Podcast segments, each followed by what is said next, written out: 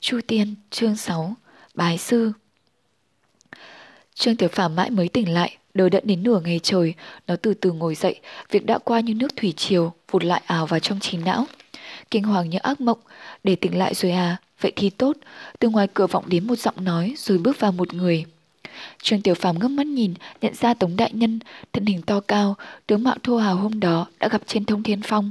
Với tâm trạng của nó hiện nay, chẳng biết sao nữa, gặp được người quen là cảm thấy mấy phần thân thiết. Tống Đại ca. Trương Tiểu Phàm thốt lên. Tống Đại Nhân tuy là một đại hán, lúc này trong lòng cũng bất giác thương xót. Y đi đến trước giường, giơ tay xoa đầu Trương Tiểu Phàm, dịu dàng nói, Tiểu sư đệ, đừng buồn bã quá, sau này chúng ta là người một nhà rồi. Trương Tiểu Phàm đều ra một lúc, hỏi, người một nhà là thế nào? Tống đại nhân mỉm cười, đem chuyện đến bất dịch thu nạp nó làm đồ đệ, kể qua một lượt. Đương nhiên, mối tranh chấp nho nhỏ xảy ra giữa các vị trưởng bối trong Ngọc Thanh Điện trên thông thiên phong ngày hôm đó, y không hề hay biết. Trương Tiểu Phàm lắng nghe, nhất thời hoang mang, trong mắt một con nhà nông gia như nó, Thanh văn Môn gồm toàn những nhân vật như là thần tiên. Nó chưa bao giờ dám vọng tưởng một sớm một chiều lại có cơ hội được vào Thanh văn Môn. Chỉ có điều, nó chẳng mong phải trả cái giá như thế này. Nó nghiến răng, rốt cục biết là nghĩ ngợi nhiều cũng vô ích, bèn cất giọng gọi, Tống Sư Huynh. Tống đại nhân mỉm cười gật đầu, tốt lắm, tiểu sư đệ, lần này đệ ngủ đến một ngày một đêm rồi đấy, chắc là đói lắm. Trương Tiểu Phàm vốn không có cảm giác gì, nay nghe y nhắc thế, bụng nó liền xéo lục bục hai tiếng. Tống đại nhân cười, nào tiểu sư đệ, chúng ta đi ăn cái gì đã? Tiện thể ta nói cho đệ nghe qua tình hình bản môn, sau đó cùng đi bái kiến sư phụ sư nương, gặp qua các vị sư huynh khác. Trương Tiểu Phàm gật gật đầu, tụt xuống giường, bây giờ mới chú ý thấy căn phòng nó nằm đây, có chút rông giống với căn phòng của đệ tử Thanh Vân trên Thông Thiên Phong, nhưng hình như rộng hơn chút xíu. Tống đại nhân vừa dắt nó đi ra ngoài vừa nói, đại trúc phong của chúng ta không bằng các chi phái đồng môn khác, người rất là ít, nếu tính thêm đệ vào, tổng cộng không quá 10 người, vì thế phòng ốc đều rộng rãi. Y vừa nói vừa bước ra ngoài, cũng là một tiểu viện tương tự, lại đi thêm mấy bước, ra ngoài sân, cũng là một hành lang lượn khúc. Nhưng nhìn qua là nắm bắt được hết, chỉ có mười mấy phòng, kém xa quy mô bên thông thiên phong.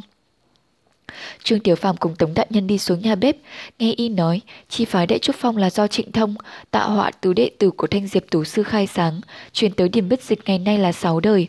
Tình hình luôn luôn như vậy, lúc nào cũng neo người.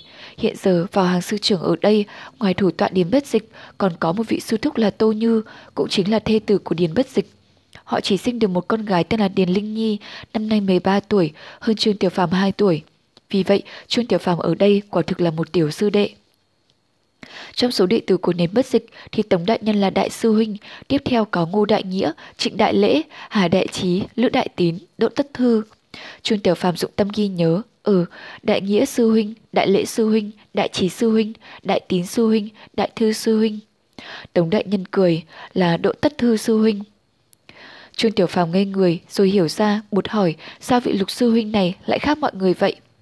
Tống đại nhân đáp, vốn cũng kêu y là đại thư đấy, nhưng mà đệ thử gọi thêm hai tiếng nữa thử xem. Trương Tiểu Phàm lầm nhầm gọi, Đỗ Đại Thư, Đỗ Đại Thư, Đỗ Đại Thư, rồi vỡ lẽ bèn phá ra cười. Tống đại nhân cũng cười, đệ thấy đấy, thực ra sư phụ cũng chẳng chú ý mấy, nhưng sư nương thì rất là bực, kêu tên mấy lần thì bảo đỗ sư đệ chẳng tôn sư trọng đạo gì cả, bèn ra tay sửa trị một trận, dọa đỗ sư đệ sợ gần chết, khiến y phải vội vàng xin sư phụ sư nương đổi tên cho. Sau này sư nương bèn chọn cho y cái tên Đỗ Tất Thư để đọc lại kỹ cái tên mà xem. Chuyên tiểu phàm khe khẽ đọc Đỗ Tất Thư, Đỗ Tất Thư, Đỗ Tất Thư, rồi lại phá ra cười gập bụng. Tống đại nhân vốn có ý muốn làm cho nó cười, mong giảm bớt phần nào nội bi thống.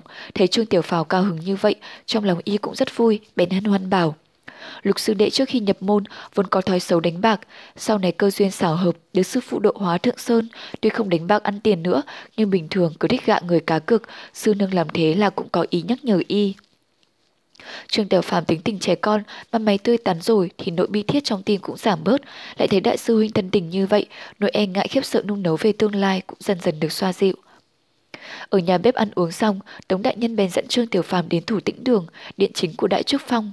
Lúc ấy, tất thảy mọi người từ trên xuống dưới trong Đại Trúc Phong đều đang tập trung tại thủ tĩnh đường, nhà lát gạch đỏ, mái tươi cột đá, nền đất có khắc hình thái cực rất lớn, trần thiết, nói chung là khá giản dị. Trước sảnh bày hai cỗ trường kỷ, trên có hai người ngồi, một người là Điền Bất Dịch, người kia là một thiếu phụ xinh đẹp, đoan trang, điềm đạm, khoảng hơn 30 tuổi, phong tư yểu điệu. Đứng cạnh bà ta là một đứa bé gái, mặt mày thanh tú, đôi con ngươi long lanh, trông rất hoạt bát, đáng yêu. Năm năm đệ tử kia xếp thành hình chữ thất, đứng ở bên dưới, hoặc cao hoặc thấp, hoặc béo hoặc gầy, lúc này ánh mắt đều tập trung vào Trương Tiểu Phàm. Tống đại nhân đi đến trước sảnh, cung kính thưa, sư phụ, sư nương, đệ tử đưa tiểu sư đệ đến đây. Điểm bất dịch hứ một tiếng, có vẻ sốt ruột, nhưng thiếu phụ xinh đẹp tu như thì nhìn kỹ trường tiểu phàm nói, đại nhân, y đã ngủ một ngày một đêm, e là đói lắm rồi, con hãy dắt y đi ăn gì đó. Tống đại nhân thưa, hồi bẩm sư nương, con vừa mới đưa tiểu sư đệ lại nhà bếp ăn rồi ạ. Tôi như khẽ gật đầu, liếc nhìn Điền bất dịch, không nói nữa. Điền bất dịch lại lạnh lẽo hứ một tiếng, bảo bắt đầu thôi. Trương Tiểu Phàm chẳng hiểu mô tê gì, chỉ nghe Tống Đại Nhân đứng sau khẽ nhắc, tiểu sư đệ, mau quỳ xuống, dập đầu bái sư. Trương Tiểu phong lập tức quỳ xuống, dập đầu cộc cộc cộc, mười mấy cái liền, vừa mạnh vừa vang. Ha ha, đứa bé gái Điền Linh Nhi không nhịn được mà phá ra cười, tôi như cũng mù mỉm, hảo hài tử, dập đầu chín cái là được rồi. Trương Tiểu Phàm ốm một tiếng rồi ngừng lại, ngẩng đầu lên nhìn, mọi người thấy chắn nó đỏ bừng một khoảng, không nhịn được đều bật cười, trong mắt Điền Bất Dịch ngập tràn sự chán nản, nghĩ đến việc sau này phải dạy dỗ một đứa ngu ngốc như vậy, cái đầu đã to của lão dường như lại phình to thêm. Thôi được rồi, cứ như vậy đi, đến Bất Dịch chẳng còn chút tinh thần nào, vẫy tay bảo, đại nhân, trước tiên con hãy dìu dắt y, những quy giới của bản môn, đạo pháp nhập môn đều để con truyền thụ. Tống đại nhân ứng tiếng, vâng, rồi sau đó chủ trừ lại nói, có điều thưa sư phụ, tiểu đệ tuổi hãy còn nhỏ, những bài đệ tử nhập môn này Đến bất dịch trợn trắng con mắt bảo cứ theo thế mà làm. Dứt lời liền đứng thẳng dậy, chẳng ngoái đầu lại, bước ra sau hậu đường. Chúng đệ tử cúi mình hô, cung tiện sư phụ. Đến bất dịch vừa đi khỏi, chẳng đợi ai mở miệng, đứa bé gái Điền Linh Nhi đã xẹt ngay đến trước mặt Trương Tiểu Phàm, chằm chằm ngắm nghía nó kỹ càng. Trương Tiểu Phàm thấy khuôn mặt cô bé đáng yêu như đóa phù dung lay động trước mắt, tuổi tuy còn nhỏ nhưng đã có dáng dấp một mỹ nhân. Khi nó còn ở thôn Thảo Miếu, chưa từng nhìn thấy đứa con gái nào cùng tuổi mà lại xinh đẹp như vậy, bất giác đỏ bừng mặt lên. Ha, Điền Linh Nhi vừa như phát hiện ra vật báu, chỉ vào Trương Tiểu Phàm cười lớn. Sư huynh, sư huynh nhìn này, nó vừa thấy muội là đỏ hết cả mặt. Trên sảnh bật vang lên tiếng cười, Trương Tiểu Phàm mặt đã đỏ lại càng đỏ. Tôi như đi lại, mồm mỉm mắng. Linh Nhi không được bắt nạt sư đệ. Điền Linh Nhi làm bộ mặt hề rồi hoàn toàn chẳng chú ý gì đến lời mẫu thân. Cô bé nhổ mình dậy, nói với Trương Tiểu Phàm, Ê, mau gọi ta là sư tỷ đi. Trương Tiểu Phàm bỗng tức khí, nhưng trước mắt vụt thoáng qua là cặp mắt sáng và hàm răng lóng lánh của Tiểu Linh Nhi. Trong lòng chợt luống cuống, một miệng, sư tỷ. Điền Linh Nhi xuân nay toàn xếp hàng chót ở Đại Trúc Phong, tự nhiên lại được có thêm một sư đệ còn bé hơn cả mình nữa, trong lòng rất lấy làm hoan hỉ. Lúc ấy liền ra vẻ đạo mạo bảo, ngoan, tiểu sư đệ, sau này phải nghe lời sư tỷ nhé. Trương Tiểu Phàm liền nhi ứng tiếng, vâng. Tô Như kéo con gái bảo, không được làm ồn nữa, lại nói với Tống Đại Nhân, Đại nhân, tiểu sư đệ tuổi còn nhỏ, bài vở có lẽ hơi vất vả, còn hãy chăm sóc y một chút. Tống đại nhân cung kính thưa, vâng, năm đệ tử kia đứng bên nhau, cùng cười hi hi, ánh mắt liếc đi liếc lại, vẻ hí ha hí hửng. Đúng lúc ấy, tôi như đột nhiên làm một động tác kỳ cục, tựa như là giãn gân cốt, cái đầu quay tít một vòng, khác hẳn với khí chất đoan trang từ nãy đến giờ của bà ta. Chỉ trong nháy mắt, tất thảy chúng đệ tử của Đại Trúc Phong, Kể từ Tống Đại Nhân trở xuống, đang cười đùa, đều bốc in mặt, đều câm hầu tắc họng, trông y như thể sắp đương đầu với đại họa. Tôi như hằng giọng nói, các con. Sư nương, có tiếng ai đó thì ra là Tống Đại Nhân tràn lấm tấm mồ hôi, vừa vội vàng kêu lên. Năm sư đệ còn lại không hẹn mà cùng hét, đại sư huynh, huynh định làm gì? Tống đại nhân vội vàng thưa, sư nương, tiểu sư đệ vừa mới nhập môn, đệ tử phụng mệnh sư phụ, truyền cho y môn quy giới điều và nhập môn công khóa, cần thực hiện ngay. Tôi như trầm ngâm một lát gật đầu bảo, nói cũng phải, con đi đi. Cái gì? Năm đệ tử còn lại đồng thanh la lên. Đồng đại nhân cười khan hai tiếng, không nói một lời, tiến lên ôm lấy chôn Tiểu Phàm, rồi chẳng để ai cất tiếng hỏi han, lập tức quay ra ngoài đi mất, miệng nói, "Tiểu sư đệ, để sư huynh tìm một nơi yên ắng, dạy đệ môn quy của bản môn." Điền Linh Nhi cười cười chạy theo, kêu lớn về thú vị, chỉ nghe thấy sau lưng có người mắng vút, "Đại sư huynh, huynh thật là vô sỉ." Đồ hèn, Trương Tiểu Phàm nghe rót vào tai, người phục không hiểu, nghĩ thầm đại sư huynh dạy ta môn quy, sao lại có người mắng là đồ hèn. Nó nghĩ ngợi mãi, thốt nhiên nghe tiếng tô như hét lên ngắt đoạn, âm thanh trói lọc chọc vào tai như chém băng phạt tuyết, cầm mồn. Trên điện bỗng lặng như tờ, rồi tiếng tô như nói, các con mấy đứa học hành chẳng ra gì, vừa thấy ta muốn kiểm tra xem tu luyện ra sao rồi, thì sợ đến mức như thế này đấy. Năm năm nữa là đến thất mạch hội võ của Thanh Vân Môn, một giáp mới có một lần. Lần trước các con đã làm ta và sư phụ tức gần chết, nếu lần này không nỗ lực, hai ta còn xấu hổ chết với đồng môn. mau lên, năm đứa cùng lên đây. Tống đại nhân đi mỗi lúc một nhanh, xảy bước thật rộng, vừa ra khỏi cửa điện, bên nhằm thẳng hậu sơn mà tiến. Trương Tiểu Phàm nắm vắt trên vai y, cây cối hai bên cứ vùn vụt trôi lại đằng sau, tốc độ cực nhanh. Điền Linh Nhi phía sau lưng chẳng biết từ lúc nào đã vung ra một giải lụa ngọc đỏ thắm, vẫy lên một màu hổ phách hầu như trong suốt, tỏa sáng hồng, hiển nhiên là pháp bảo của tiên gia. Lúc ấy Điền Linh Nhi bén thong rong, đứng bên trên giải lụa đỏ, tiện tay bắt quyết, giải lụa ngọc bèn đẩy cô bé bay lên giữa không trung, sát lại sau lưng Tống đại nhân. Trương Tiểu Phàm nào đã nhìn qua sự thần kỳ lạ lùng như thế, kinh ngạc quá đỗi, thế Điền Linh Nhi cứ cười gió lướt tới, nhàn nhã vô cùng, trong mắt tức thời dấy lên niềm cảm phục vô bồi bến. Điền Linh Nhi nhận ra vẻ mặt của Trôn Tiểu Phàm thì cực kỳ đắc ý, bay trên giải lụa đến cùng, đi bên cạnh nó, miệng hỏi, thế nào, thấy ta lợi hại không? Trương Tiểu Phàm gật đầu thật lực đáp, có sư tỷ lợi hại quá, cưỡi một dây vải đỏ mà cũng chạy nhanh thế. Điền Linh Nhi ngây người rồi hiểu ra cái dây vải đỏ nó nhắc đến là cái gì. Cô bé phì cười một tiếng, không nhịn được, đồ ngốc nghếch. Trương Tiểu Phàm chẳng hiểu gì hết, chỉ nghe Tống Đại Nhân cười. Tiểu sư đệ, nói năng linh tinh gì thế? Hổ phách chu lăng là pháp bảo thành danh mà sư nương luyện được hồi còn trẻ. Hiệu dụng vô cùng, uy lực cực lớn, cũng là một tiên gia pháp bảo rất nổi tiếng trong thanh vân môn của chúng ta. Mà đệ bảo là cái dây gì, vải đỏ gì. Nói đoạn rồi phá ra cười lớn.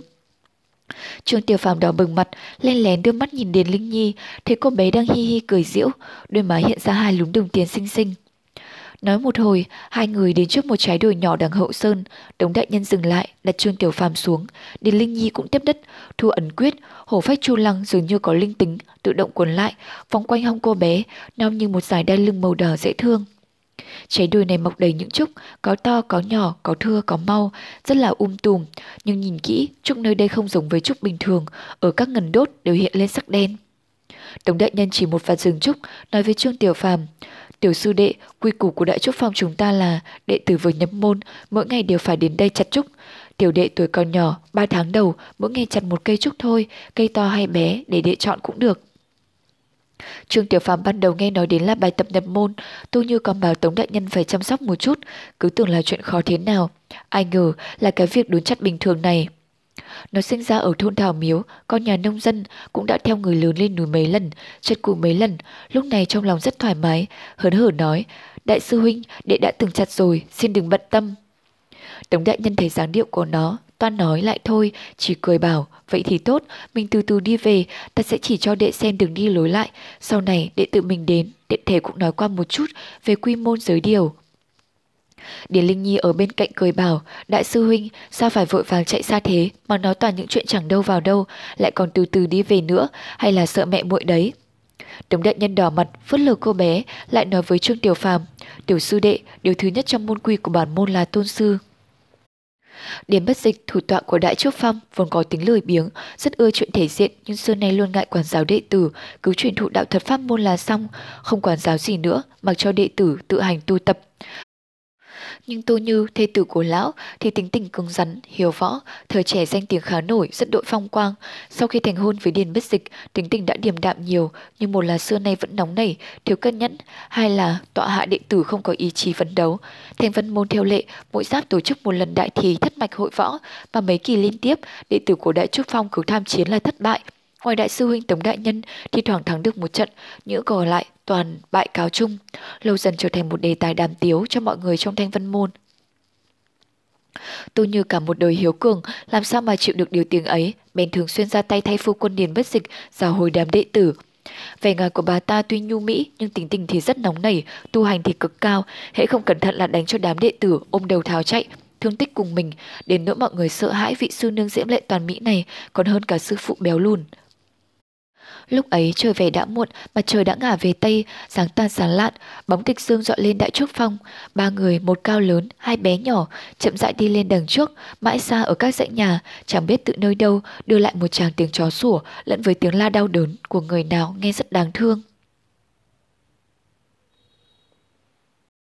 Hôm nay Tốc Tiên Hiệp xin tiếp tục gửi đến các bạn chương 7 bộ truyện Chu Tiên. Chương 7 Sơ sử vào giờ ăn cơm tối, trời đã nhá nhem. Trên đại trúc phong, hậu sơn là toàn bộ cánh rừng trúc. Đứng trước là phòng ốc của mọi người, lớn nhất là chính điện thủ tĩnh đường, phu thê Điền Bất Dịch và con gái họ ở sau điện này. Bên cạnh thủ tĩnh đường chính là tiểu viện có hành lang uốn khúc, nơi ở của các đệ tử. Do neo trước, số phòng còn nhiều hơn số người, nên mỗi người một gian. Cả Trương Tiểu Phàm dù mới đến cũng có riêng một phòng. Điều kiện ăn ở là một điểm hiếm hoi mà Đại Trúc Phong trợ hơn hẳn các chi phái đồng môn khác còn lại là nơi luyện công tên gọi Thái Cực Động, nhà bếp và nhà ăn. Lúc này các đệ tử đều đã tụ tập trong nhà ăn, phụ trách về ăn uống là lão lục độ tất thư, đang đưa từng khay cơm với thức ăn đặt lên bàn, phần lớn là đồ chay, rất ít đồ tanh mặn. Bọn đệ tử lần lượt xuống bên phải trước bàn dài trong sảnh, Tống đại nhân ngồi phía đầu, Trương Tiểu Phàm lễ phép ngồi phía cuối. Ở đầu bàn và phía đối diện đặt một chiếc ghế lớn và hai chiếc ghế nhỏ hơn một chút, xem ra là dành cho mấy người trong gia đình Điền Bất Dịch. Trương Tiểu Phàm thấy bên cạnh mình còn thừa ra một khoảng trống, đấy là chỗ ngồi của lão lục Đỗ Tất Thư, lúc này vẫn đang bận túi bụi. Một lát sau, Đỗ Tất Thư rốt cục cũng thu vén xong cơm nước, rửa tay sạch sẽ, đi về chỗ ngồi, cùng mọi người đợi sư phụ. Đỗ Tất Thư năm còn khá trẻ, mặt gầy và nhọn, mắt tam giác, bộ dạng rất là tinh quái hiếu động, nhanh nhẹn. Y ngồi xuống, liếc nhìn Trương Tiểu Phàm, cười mỉm hỏi, "Tiểu sư đệ, đệ tên gì vậy?" Trương Tiểu Phàm thật thà đáp, "Trương Tiểu Phàm." Đỗ Tất Thư gật gật đầu, chỉ vào tay mình nói, "Ta là Lục sư huynh của đệ, Đỗ Tất Thư." Trương Tiểu Phàm lễ phép gọi một tiếng, "Lục sư huynh." Đỗ Tất Thư khẽ hắng giọng, vỗ vỗ vai nó, cười, để đợi lát nữa rồi thưởng thức tài nghệ của sư huynh." Trương Tiểu Phàm nhìn mâm bàn đầy ắp thức ăn thơm ngon, không nén được, nuốt nước bọt đánh ức rồi gật đầu thật mạnh.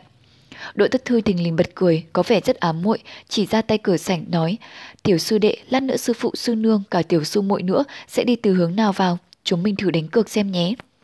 Trương Tiểu Phàm ngây ra, mấy người ngồi trên nhau nhau quay đầu lại, mặt mày đều có vẻ vui thích. Ngồi trên Đỗ Tất Thư là lão ngũ lữ đại tín cười bảo: "Lão Lục, đệ lại phạm tháo nhịn cá cược rồi hử?" Bên cạnh đó, Hà Đại Trí gầy đét cũng diễu, yêu lâu lắm rồi chưa thắng, bây giờ đi lừa trẻ con. Đi đi đi, Đỗ Tất Thư vẫy tay lia lịa, phớt lờ mọi người, mặt mày hớn hở bảo Trương Tiểu Phàm, "Tiểu sư đệ, đệ đoán lát nữa ba người nhà sư phụ, ai sẽ là người đầu tiên đặt chân lên bậc cửa này?" Ồ, đệ vừa đến, để đệ đoán trước, khỏi nói là sư huynh bắt nạt đệ. Lão nhị ngô đại nghĩa ngồi mãi đằng xa, cao giọng gọi, tiểu sư đệ đã là đánh cược, đệ hãy ở y xem, thua thì sao, thắng thì sao. Đội tất thư hừ một tiếng đáp, các huynh sợ đệ trốn nợ chăng, đội tất thư này hành tẩu thiên hạ, đều dựa vào đồ phẩm hào danh vấn giang hồ. Tiểu sư đệ, nếu đệ đoán chúng, ta sẽ giúp đệ chặt trúc 10 ngày, nếu đệ thua, thì giúp ta rửa bát 10 ngày, được không? Mọi người lại ồ, Tống Đại Nhân cười mắng, hết nói nổi. Trương Tiểu Phàm nhìn các vị sư huynh, ai nấy đều hớn ha hớn hở hòa mục, thái độ rất thân thiết, chẳng ai coi mình là người ngoài, trong lòng cảm thấy rất ấm áp, bèn nói được. Đỗ Tất Thư vỗ đùi, về mặt hân hoan, dáng điệu hớn hở, hỏi, tiểu sư đệ, vậy theo đệ, rốt cục sẽ là sư phụ, sư nương hay tiểu sư muội đi vào trước? Ánh mắt mọi người đổ dồn vào Trương Tiểu Phàm. Trương Tiểu Phàm lặng lẽ tính toán, Thanh Vân môn, thủ trọng tôn sư, chắc điển bất dịch sư phụ sẽ là người đầu tiên bước vào, bèn cất tiếng rõng rạc, đệ đoán nhất định là sư phụ sẽ vào đầu tiên. Mọi người cười lớn, Lữ Đại Tiến lắc đầu nói, không ngờ hôm nay quả thật là đệ đã bị lão lục lừa mà giành lấy phần thắng rồi. Đỗ Tất Thư vui mừng khôn xiết, nhìn Trương Tiểu Phàm đang nghiệt mặt không hiểu, cười hi hi nói: "Tiểu sư đệ, ta bảo cho đệ biết, thực ra lần nào tiểu sư muội cũng là người đầu tiên trong gia đình sư phụ lao vào đây. Ha ha, lát nữa đệ đến giúp ta rửa bát nhé." Trương Tiểu Phàm gãi gãi đầu, không nhịn được cũng bật cười, đành gật đầu đáp: "Vâng, Lục sư huynh." Trịnh đại lễ, người đứng hàng thứ ba, thân hình lùn thấp vạm vỡ, cười bảo, lão lục, đệ cũng mặt dày thật. Đỗ tất thư trợn mắt quái dị, nói, lão tam, huynh nói cái gì, đệ không ràng không buộc, mọi người muốn đánh cược thì phải nhịn thua chứ, đúng không tiểu sư đệ? Trương Tiểu Phong gật gật đầu, chợt nghe Tống Đại Nhân nói, sư phụ đến rồi. Ai nấy nét mặt nghiêm trang, đều đứng cả dậy, hướng ra ngoài nghênh đón sư trưởng.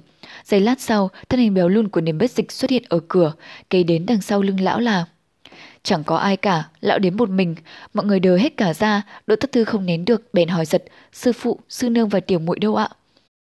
Điền bất dịch ném cho y một cái nhìn, lạnh nhạt bảo, sư nương ngươi dẫn tiểu sư muội về nhà mẹ rồi. Mọi người ngạc nhiên nhưng thoáng chốc sau không nén được đều phá lên cười. Nhìn Điềm bất dịch lắc lư bước vào, Trương Tiểu Phàm lung túng, muốn cười rồi lại không dám cười, Đỗ Tất Thư thì trơ mắt hà miệng. Điền bất dịch ngồi xuống cái ghế lớn của mình, vẫy tay bảo, ăn cơm thôi. Bọn đệ tử lúc này mới ngồi xuống, ai nấy nhìn Đỗ Tất Thư, vẻ cười mà không phải cười. Điền bất dịch liếc qua Trương Tiểu Phàm rồi hỏi Tống Đại Nhân, người bảo cho y biết về môn quy và giới điều chưa? Tống đại nhân gật đầu đáp, rồi ạ, à, 12 môn quy, 20 sứ điều, con đều đã nói với tiểu sư đệ, còn về tu luyện đạo pháp cơ bản, đệ tử thấy tiểu sư đệ hôm nay mới đến, còn hơi mệt nhọc, định là ngày mai bắt đầu chính thức truyền thụ. Điền bất dịch gật gật đầu, có vẻ bằng lòng, nói với Trương Tiểu Phàm, lão thất này. Trương Tiểu Phàm còn chưa hiểu ý, bị Đỗ Tất Thư bên cạnh huých một cái, mới nhận ra là sư phụ gọi mình, liền vội vàng đứng dậy, có đệ tử. Điền bất dịch lắc lắc đầu, lòng tin tưởng đối với đứa đệ tử phản ứng chậm chạp này giảm đi mấy phần, bảo Người trước tiên hãy theo đại sư huynh, nhớ là phải dụng tâm học, đạo hải vô nhai, cần lệ vi chu, tư chất tuy có kém một chút, nhưng chỉ cần ngươi kiên nhẫn chịu khó, chưa chắc là không thể không học được, biết chưa? Trương Tiểu Phàm như phụng thánh chỉ, cung cung kính kính đáp, vâng. Điền bất dịch khoát tay, ăn cơm. Trương Tiểu Phàm tuổi nhỏ người thấp bé, bưng cái bát to ngồi lên ghế, thức ăn hơi xa, với mãi không tới. Đỗ Tất Thư bên cạnh gấp rất tốt, gấp cho nó luôn, khe khẽ bảo, tiểu sư đệ ăn nhiều một chút. Thấy y có vẻ hoàn toàn chẳng để ý gì đến việc cá cược bị thua, tư cách đồ phẩm quả không tệ. Trương Tiểu Phàm xúc động, gật đầu lia lịa, ăn được một lúc rồi len lén gọi Lục sư huynh. Đỗ Tất Thư quay đầu lại hỏi, gì thế? Trương Tiểu Phàm nói, làm sao mà sư nương lại còn có nhà mẹ nữa? Trong cái đầu bé bỏng của nó, người trong thanh vân môn thầy đều như thần tiên, lẽ nào vướng vít sự như thế tục. Đội tất thư phì ra, tất nhiên là có chứ, sư nương cũng là người mà. Nhưng sư phụ nói sư nương về nhà mẹ, không phải là nhà mẹ đẻ đâu, mà là về bên Thủy Nguyệt sư thúc ở Tiểu Trúc Phong. Trương Tiểu Phàm ngạc nhiên, gì ạ? Sư nương xuất thân ở Tiểu Trúc Phong, vốn là sư tỷ muội với Thủy Nguyệt đại sư thủ tọa bên ấy, tình cảm rất sâu sắc. Sau này không biết là vì chuyện gì, sư nương người đẹp như hoa thế ấy lại lấy sư phụ nhà mình. Nghe nói lúc ấy, các vị nam sư thúc trong thanh vân môn, rất nhiều người không hiểu tại sao. Pháp, một cây đũa bắn ngay vào trán độ tất thư, lực đạo không nhẹ, làm lằn đỏ lên một vệt. Hai người giật thót, thấy điền bất dịch mặt mày bừng giận, đôi đũa trong tay thiếu một chiếc. Đội tất thư quay đầu lè lưỡi với Trương Tiểu Phàm, cả hai không dám nói chuyện nữa, cắm đầu ăn thực lực. Lúc ấy, Tống Đại Nhân mới hỏi Điền Bất Dịch, Sư phụ, lần này trưởng môn chân nhân triệu tập thất chi phái, sao Thủy Nghiệt sư thức lại không đến? Điểm bất dịch hừ một tiếng, cầm đôi đũa khác lên, nói, thì lão đạo cô ấy giả bệnh, phái người đến nói với trưởng môn sư huynh cái gì mà đau đầu phát sốt mãi, trưởng môn sư huynh cũng thật là, lại đi tin chứ. Hừ, hôm nay nếu mụ ấy đến, ta cho dù không cướp được cũng không phải. Tọa hạ tứ đệ tử là Hà Đại Trí, ho khan hai tiếng, khe khẽ nói, sư phụ, chi phái bên Thủy Nguyệt Sư Thúc, xưa nay không thâu nam đệ tử. Điềm bất dịch phát nghẹn, lắc đầu nói, lại được sư nương các người nữa, vừa nghe nói Thủy Nguyệt có bệnh gì đó, lập tức dẫn Linh Nhi đi sang thăm mụ ấy, cứ làm như trời sập không bằng, đúng thật là... Bọn đệ tử nhìn nhau, nét mặt đều có vẻ vui mừng, Tống đại nhân ngập ngừng một lát mới dò dẫm hỏi, sư phụ thì không biết sư nương ở bên Thủy Nguyệt sư thúc bao nhiêu ngày. Điềm biết dịch trợn mắt nhìn y, nói vẻ không vui, cái gì mà mấy ngày, ngày nay đi, tối nay là về. Ôi, bọn đệ tử than thở, ai nấy lộ rõ sự thất vọng. Điền bất dịch nhìn tới nhìn lui, hừ một tiếng nói về Tống Đại Nhân, hôm nay sư nương lại dạy dỗ bọn ngươi phải không? Tống Đại Nhân chưa cất tiếng, lão nhị ngô đại nghĩa đã cướp lời. Sư phụ khỏi phải hỏi y nữa, đại sư huynh hôm nay lâm trận bỏ chạy, thật là mất mặt. Tống Đại Nhân tức giận, nói bậy, ta phụ mệnh sư phụ giúp tiểu sư đệ. Úi, mọi người cùng thốt lên. Bữa cơm kéo dài đến nửa canh giờ, sau khi mọi người đi cả, Trương Tiểu Phàm muốn nắn lại giúp đốc tất thư rửa bát. Đỗ tất thư cười bảo, tiểu sư đệ, đa tạ đệ, có điều việc ở đây ta làm là được rồi, để đánh cược thắng ta, ngày mai ta sẽ giúp đệ chặt trúc. Trương Tiểu Phàm ngừng ngượng, đang định cất lời thì nghe thấy tiếng Tống Đại Nhân, lão lục, đệ đứng giúp y. Lời vừa rót ra đã thấy Tống Đại Nhân từ ngoài cửa đi vào, nói với Trương Tiểu Phàm, tiểu sư đệ, lại đây, ta dẫn đệ đến phòng riêng. Trương Tiểu phòng gật gật đầu, Đỗ Tất Thư ở bên cạnh hỏi, đại sư huynh, huynh bảo gì? Tống đại nhân đáp, tiểu sư đệ vừa nhập môn chính là lúc phải rèn luyện căn bản, chưa đến lúc được lười biếng. Đỗ Tất Thư gãi gãi đầu, nói cũng đúng, thế này vậy, tiểu sư đệ, lần này coi như ta nợ đệ, ngày sau đệ có việc gì cần ta đỡ, cứ bảo nhé, được không? Trương Tiểu Phàm nói, Lục sư huynh, hay là bỏ đi, đằng nào? Đỗ tất thương nghiêm mặt, hiên ngang nói, gì vậy, ta lẽ nào là loại thị phi bất nhân, trung gian bất biện ư? Đã nhận lời, tất nhiên phải làm cho bằng được, nếu không thì sẽ trở thành trò cười, bị các vị sư huynh phỉ nhổ. Trương Tiểu Phàm gật gật đầu, tuy thế trong lòng vẫn không rõ lắm việc này với thị phi bất phân, trung gian bất biện thì có liên quan gì. Tống đại nhân kéo tay Trương Tiểu Phàm dậy, bảo, tiểu sư đệ, nào ta đưa đệ đi xem phòng mới của đệ nhé. Hai người ra khỏi bếp, trời đã tối mịt, một vầng trăng sáng từ từ nhô lên, treo phía trời đông. Họ đi ngang qua thủ tĩnh đường, Trương Tiểu Phàm ngoảnh nhìn vào trong, thấy đèn lửa đã tắt hết, một vùng đen ngòm, chỉ có ánh trăng chiếu trước điện mang chút khí vị u ám. Lại đi thêm một lúc, họ quay về khu hành lang lưỡng khúc nơi ở của bọn đệ tử. Tống ngoại nhân đưa nó vào một gian tận cùng phía bên phải, nói, tiểu sư đệ, căn phòng mà đệ thức dậy lúc ban ngày, đó là nơi ta ở. Các sư đệ khác theo thứ tự mà xếp phòng, đều nằm bên tay phải, bề căn bên trái kia không có người ở. Ngưng một lúc, y nhìn Trương Tiểu Phàm hỏi, đệ ở một mình liệu có sợ không? Trương Tiểu Phàm lắc đầu. Tống đại nhân mỉm cười, vậy thì được rồi, nam tử hán đại trượng phu chúng ta sao có thể sợ cô đơn. Lại đây chúng ta cùng vào. Nói đoạn dắt Trương Tiểu Phàm đi vào. Trương Tiểu Phàm ngắm cái nơi bây giờ lạ lẫm mà rồi sẽ phải kết bạn với nó lâu dài. Cái sân nhỏ, bên trái có một cây tùng xanh, bên phải có năm thân trúc tỉa tót, cao bằng hai ba người. Trong sân, đám mảnh lát thành lối đi nhỏ, hai bên là bờ cỏ, gió đêm thoang thoảng tới, lá cây cành trúc khẽ khẽ khu động, hương cỏ dịu dàng đưa lại, rất đội thanh tịnh. Tống đại nhân mở cửa phòng, đi vào thắp đèn gọi, tiểu sư đệ lại đây nào. Trương Tiểu Phàm bước theo, thấy bên trong rất đặt giản dị y như phòng của Tống đại nhân, chỉ có bàn ghế chăn đệm, ngoài ra chẳng còn gì nữa. Tống đại nhân bảo, hôm nay ta đã quét tước qua chỗ này để ở tạm vậy. Sống trên núi Thanh Bần, đệ lại nhỏ tuổi, có thể cảm thấy cô đơn, nhưng chúng ta là người học đạo, phải chịu đựng mọi sự rèn luyện. Về sau, những chuyện ăn ở, sinh hoạt, đệ đều phải tự lo lấy. Trương Tiểu Phàm đáp, đệ biết rồi, đại sư huynh. Tống đại nhân gật gật đầu, quay nhìn các phía, nói, thì nếu không có việc gì nữa thì ta về đây, đệ đã mệt nhọc suốt cả ngày cũng nên nghỉ sớm một chút. Trương Tiểu Phàm vâng lời, tiễn đại sư huynh đến cửa, sực nghĩ ra một điều liền hỏi. Đại sư huynh, làm sao mà vừa sập tối đã chẳng thấy vị sư huynh nào ló ra ngoài thế? Tống đại nhân cười đáp, đệ không biết đâu, bọn chúng ta ở trên đại trúc học đạo cũng được mấy chục năm rồi, ngày thường hiếm khi ra ngoài, nơi này bước chân đã thuộc khắp, vì vậy lười đi lại. Như lão tứ thích xem sách, lão nhị thích ca hát, người cẩn mẫn hơn một chút như lão tam thì ngồi trong phòng tu luyện, thông thường đều không ra ngoài. Trương Tiểu Phàm giờ mới hiểu, đống đại nhân xoa xoa đầu nó, dặn dò vài câu rồi quay người bước đi. Trương Tiểu Phàm trở vào trong phòng, đóng cửa lại, lúc ấy cảm thấy cả thế giới đột nhiên tĩnh lặng, chẳng lấy có một tiếng nói. Nó nhẹ nhẹ bước lại trước bàn, đầu đẫn ngồi một lát, rồi chẳng biết làm gì, nó bèn thổi tắt đèn lửa, cởi bỏ áo ngoài, lên giường nằm, chăn chọc chờ mình, chẳng biết bao lâu thì mơ mơ hồ hồ ngủ thiếp đi. Á, trong bóng tối, Trương Tiểu Phàm kêu khẽ rồi lập mình ngồi dậy thở hồn hển. Nó vừa mơ thấy mình quay lại thôn Thảo Miếu, gặp lại cha mẹ, gặp lại lũ bạn nhỏ vẫn thường chơi đùa, lại cả các cô dì chú bác, rất là vui vẻ. Nhưng đột nhiên họ đều biến ra tử thi, máu chảy thành sông, kinh khủng cùng cực. Nó run hết cả người, thế là thức giấc. Nó ngồi trên giường một lúc lâu, hơi thở dần dần điều hòa, mắt cũng dần dần thích ứng với bóng tối, nhìn ra phên cửa mở hé, có ánh trăng nhàn nhạt, nhạt xuyên vào, rơi trên nền đất, mờ ảo như tuyết sương. Trương Tiểu Phàm không buồn ngủ, bèn bò dậy đi tiến trước cửa, cọt kẹt một tiếng, kéo cửa bước ra ngoài. Bốn bề tịch mình lặng lẽ, từ nơi nào chẳng biết âm ỉ đưa lại tiếng côn trùng, một tiếng, hai tiếng, rủ già rủ gì. Ánh trăng long lanh như nước dài xuống mình nó. Nó ngẩng đầu nhìn trời, chỉ thấy ngàn sao nhấp nháy, trăng giữa chừng không, long lanh trong trẻo. Chẳng biết kinh vụ thế nào, có phải cũng đang mất ngủ không? Nó khẽ thì thầm, rồi thở dài, xoay mình đi vào phòng. Thình lình trước ngực trùng lại, một vật từ trong áo lót sắt mình lăn ra, rơi xuống mặt đất. Trương Tiểu Phàm giật bắn mình, cúi xuống nhặt lên, thì ra là hạt châu tròn chặn, tím sẫm ảm đạm vô quang nọ. Chính giữa trên hạt châu có một lỗ nhỏ xíu, chắc là để phủ trí xuyên vào chuỗi tràng hạt ngày hôm đó.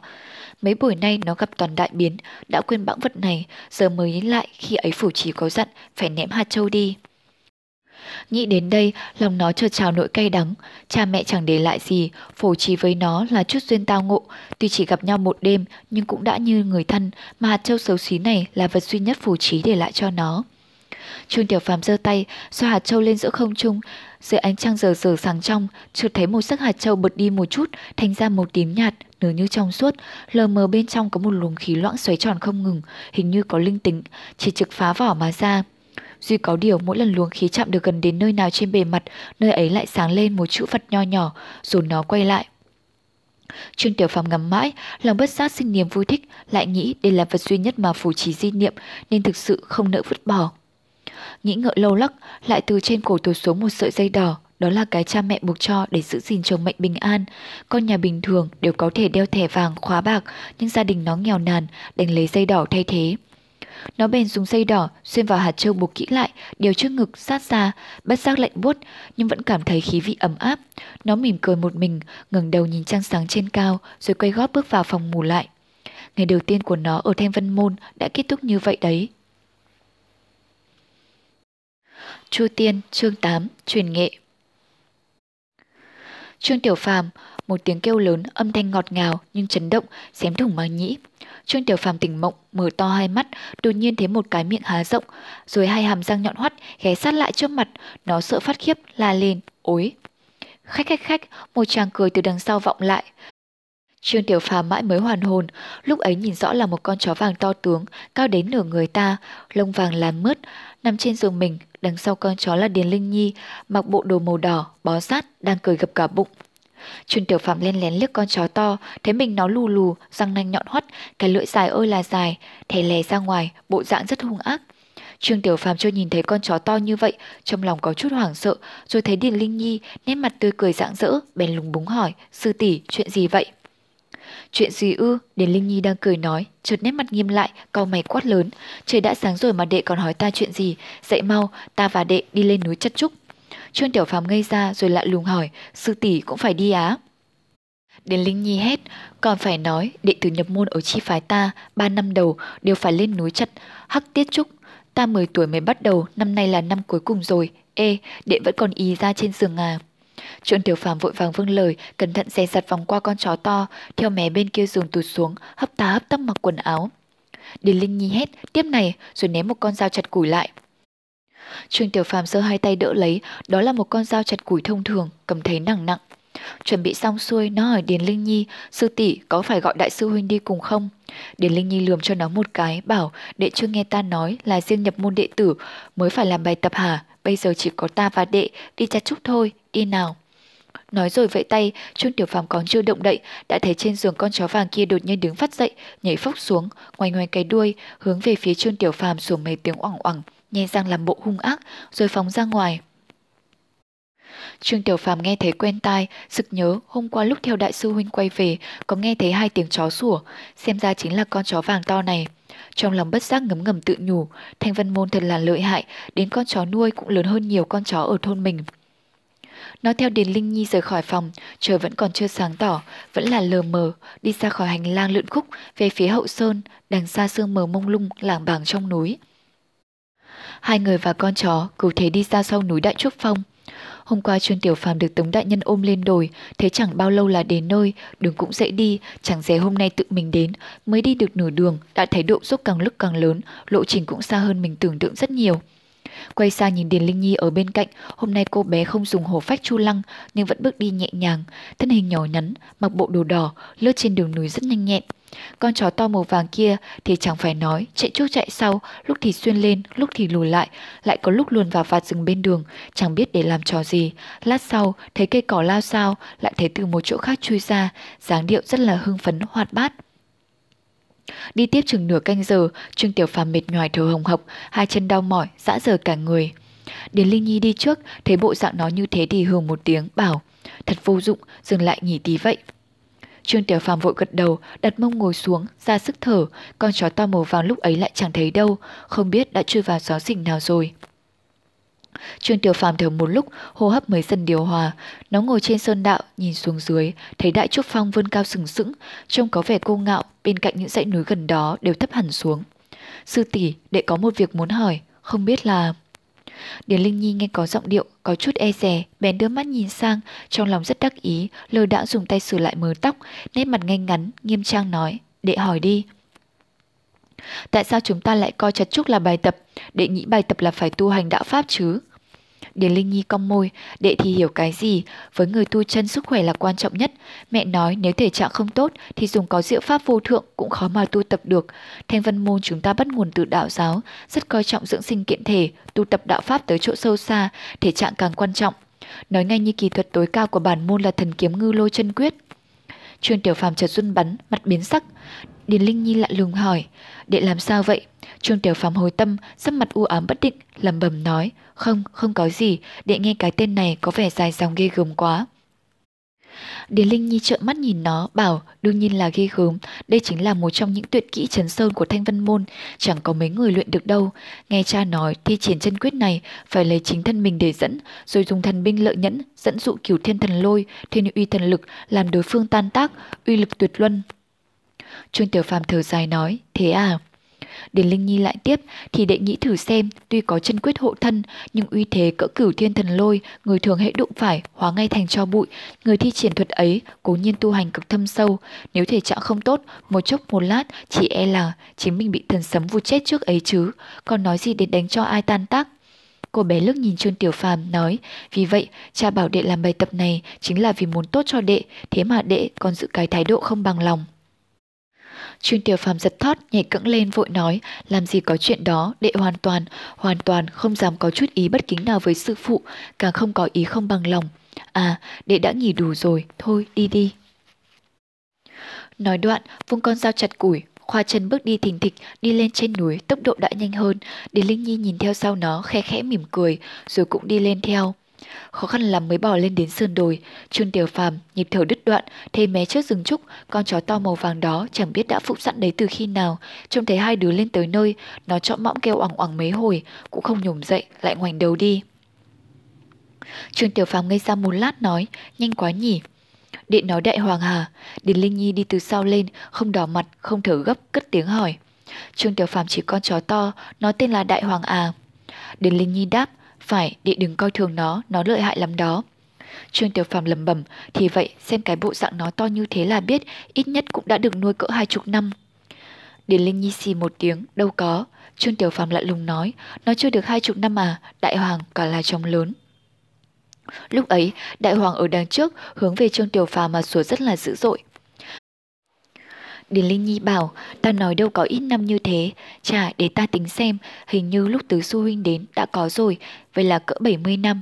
Không đúng, Tam sư huynh nói lúc huynh ấy đến, nó đã ở đây rồi, vậy thì phải đến 97 năm. Á!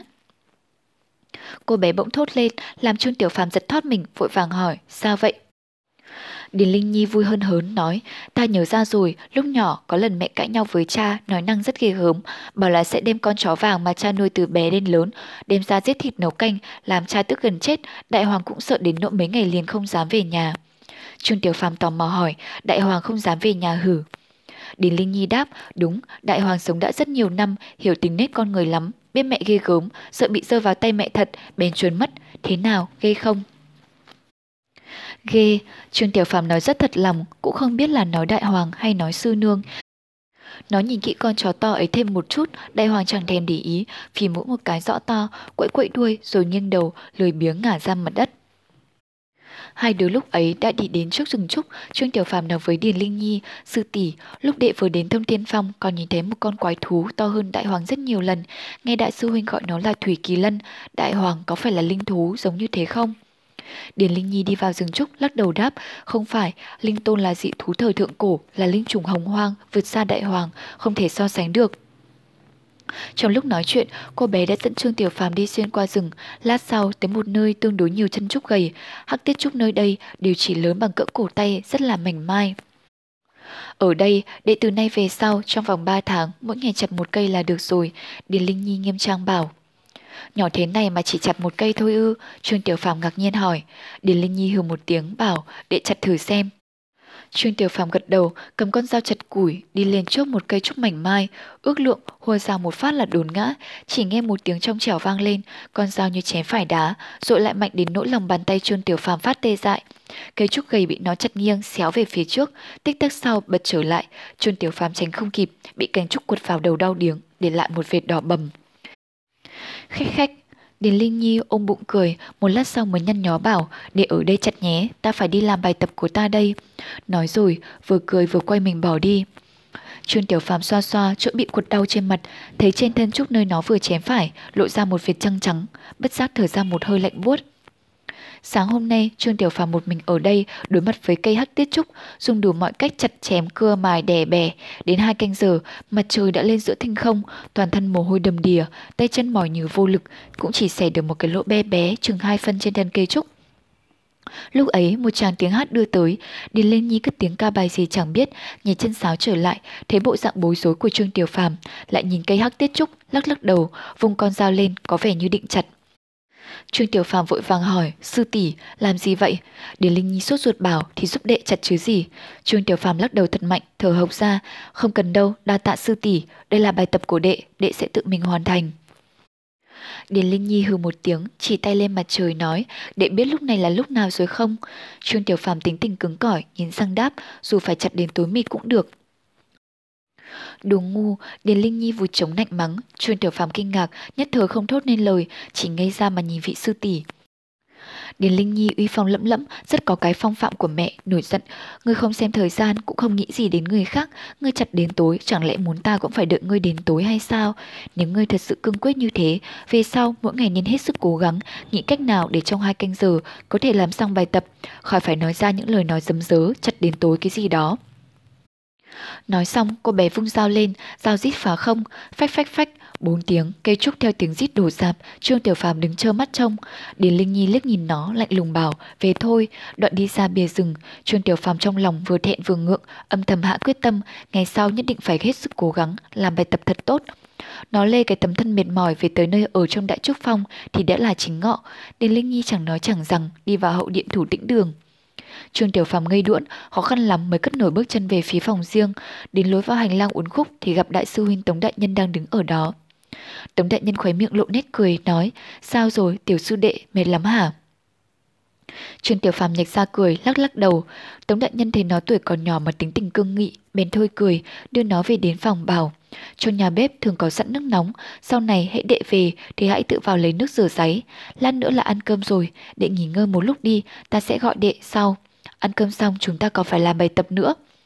Trương Tiểu Phàm giật thót hỏi, chiều vẫn còn bài tập nữa ư? Tống đại nhân thấy nó phản ứng mạnh như thế thì sững ra một lát, rồi lập tức tỉnh ngộ cười bảo, Ồ, ta nói sai, chiều là lúc tu tập đạo Pháp đệ tử chi phái. Từ hôm nay ta sẽ truyền thụ cho đệ, nhập môn đạo Pháp. Trương Tiểu Phàm lúc này mới thở vào, lòng vừa mừng vừa sợ, khẽ khẽ hỏi, Đại sư huynh, những đạo Pháp ấy rất lợi hại, có khó học không? Tống đại nhân mỉm cười, tu hành đến chỗ sâu xa tất nhiên là lợi hại vô cùng, còn có khó học hay không thì phải tùy vào tư chất ngộ tính của từng người. Tư chất kém một chút cũng không sao, đệ nghe sư phụ nói tối hôm qua rồi đấy, đạo hải vô nhai, cần lệ vi chu, chỉ cần đệ chịu khó kiên trì chăm chỉ, chuyên cần tu tập thì dù có khó đến đâu đi chăng nữa cũng có thể luyện thành. Trương Tiểu Phàm gật đầu thật mạnh, đến giờ cơm trưa hôm đó, Điền Bất Dịch hỏi qua về tình hình bài vở của Trương Tiểu Phàm. Điền Linh Nhi ngồi bên cạnh thêm mắm dặm muối, kể xấu Trương Tiểu Phàm một thôi một hồi, đến nỗi thằng bé đỏ hết cả mặt, không dám ngẩng đầu lên. Điền Bất Dịch nghe con gái kể, lắc đầu hoài, cuối cùng khẽ phẩy tay nói thọn lòn, ăn cơm đi đến bất dịch chẳng buồn mắn chuyên Tiểu Phàm, nhưng Trương Tiểu Phàm lại nghĩ sư phụ rất quan tâm mình, mình làm ăn chẳng ra gì mà sư phụ không hề trách mắng, khoan hồng đại lượng đến như thế, đúng là một bậc ân sư hiếm thấy trên thế gian. Nó tự thẹn với lòng, không dám nói năng gì nữa, âm thầm phát thệ, sau này nhất định phải chuyên cần tu tập để đền ơn sư phụ.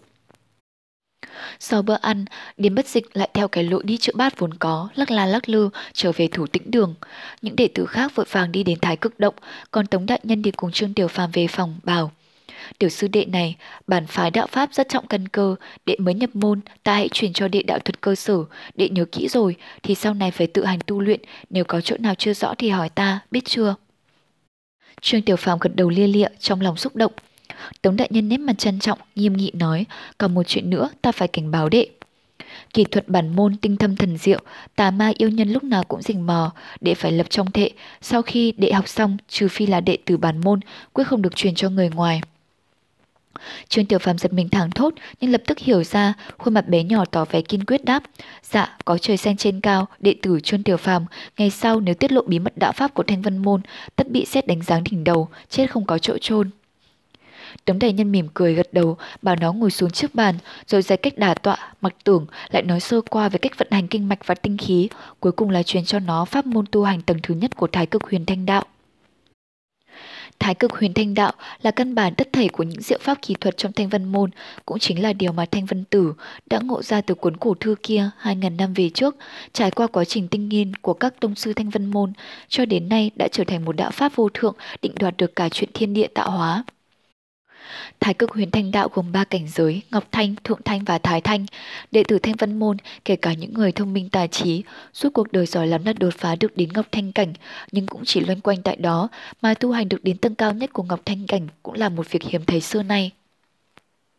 Trong thanh văn môn, người đông đến gần một nghìn nhưng có thể đột phá được Ngọc Thanh Cảnh để tiến lên thượng thanh cảnh, ngoài trưởng môn đạo huyền chân nhân, bất quá có chừng 10 người nữa mà thôi.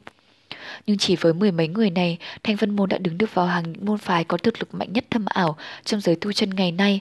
Còn về Thái Thanh cảnh giới vô thượng trong truyền thuyết, nghe nói mới có mỗi thanh diệp tổ sư là tu tập tới. Chu Tiên, chương 9, Phật và Đạo Tống đại nhân lần đầu làm thầy, thấy Trương Tiểu Phàm hai tay chống má là nghe chăm chú, bất giác cao hứng, ăn nói rất đĩnh đạc. Quá trình tu tập thái cực quyền thanh đạo là từ dễ tới khó, phần lớn mọi người ngay năm đầu tiên đều có thể tự thành tầng thứ nhất của Ngọc Thanh Cảnh. Nhưng sau đó trở đi, bắt đầu đụng phải những chỗ thâm thủy khó hiểu. Với tầng thứ hai, người bình thường phải tu tập mất 5 năm. Tầng thứ ba thì lại càng một trời một vực, người nào tư chất hơi kém thì cả đời sẽ dừng mãi ở chỗ này. Người khá hơn một chút, tu tập đến năm 60 năm cũng không phải là chuyện lạ. Trương Tiểu Phàm nghe mà há hốc miệng, Tống Đại Nhân mù mỉm cười, lại giảng tiếp. Pháp môn tu hành chủ yếu của Thái Cực Huyền Thanh Đạo đến tầng thứ ba là hầu như truyền thụ hết, từ đó trở đi phần nhiều phải dựa vào tu vi và tư chất của bản thân.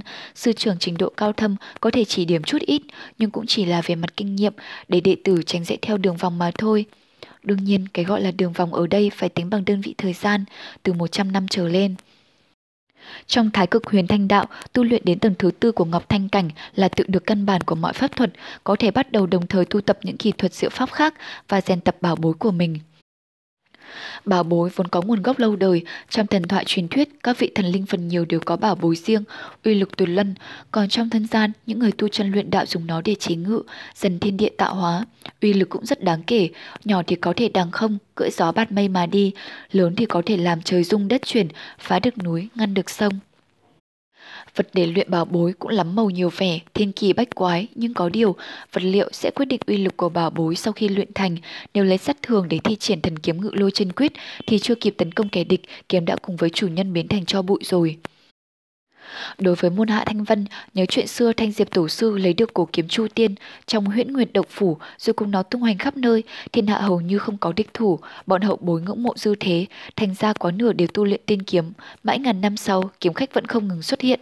Về chọn kiếm làm bảo bối, gần như quy tắc bất thanh văn của Thanh Vân môn, có nên đổi thành Thanh Vân kiếm phái thì cũng không phải là bất khả.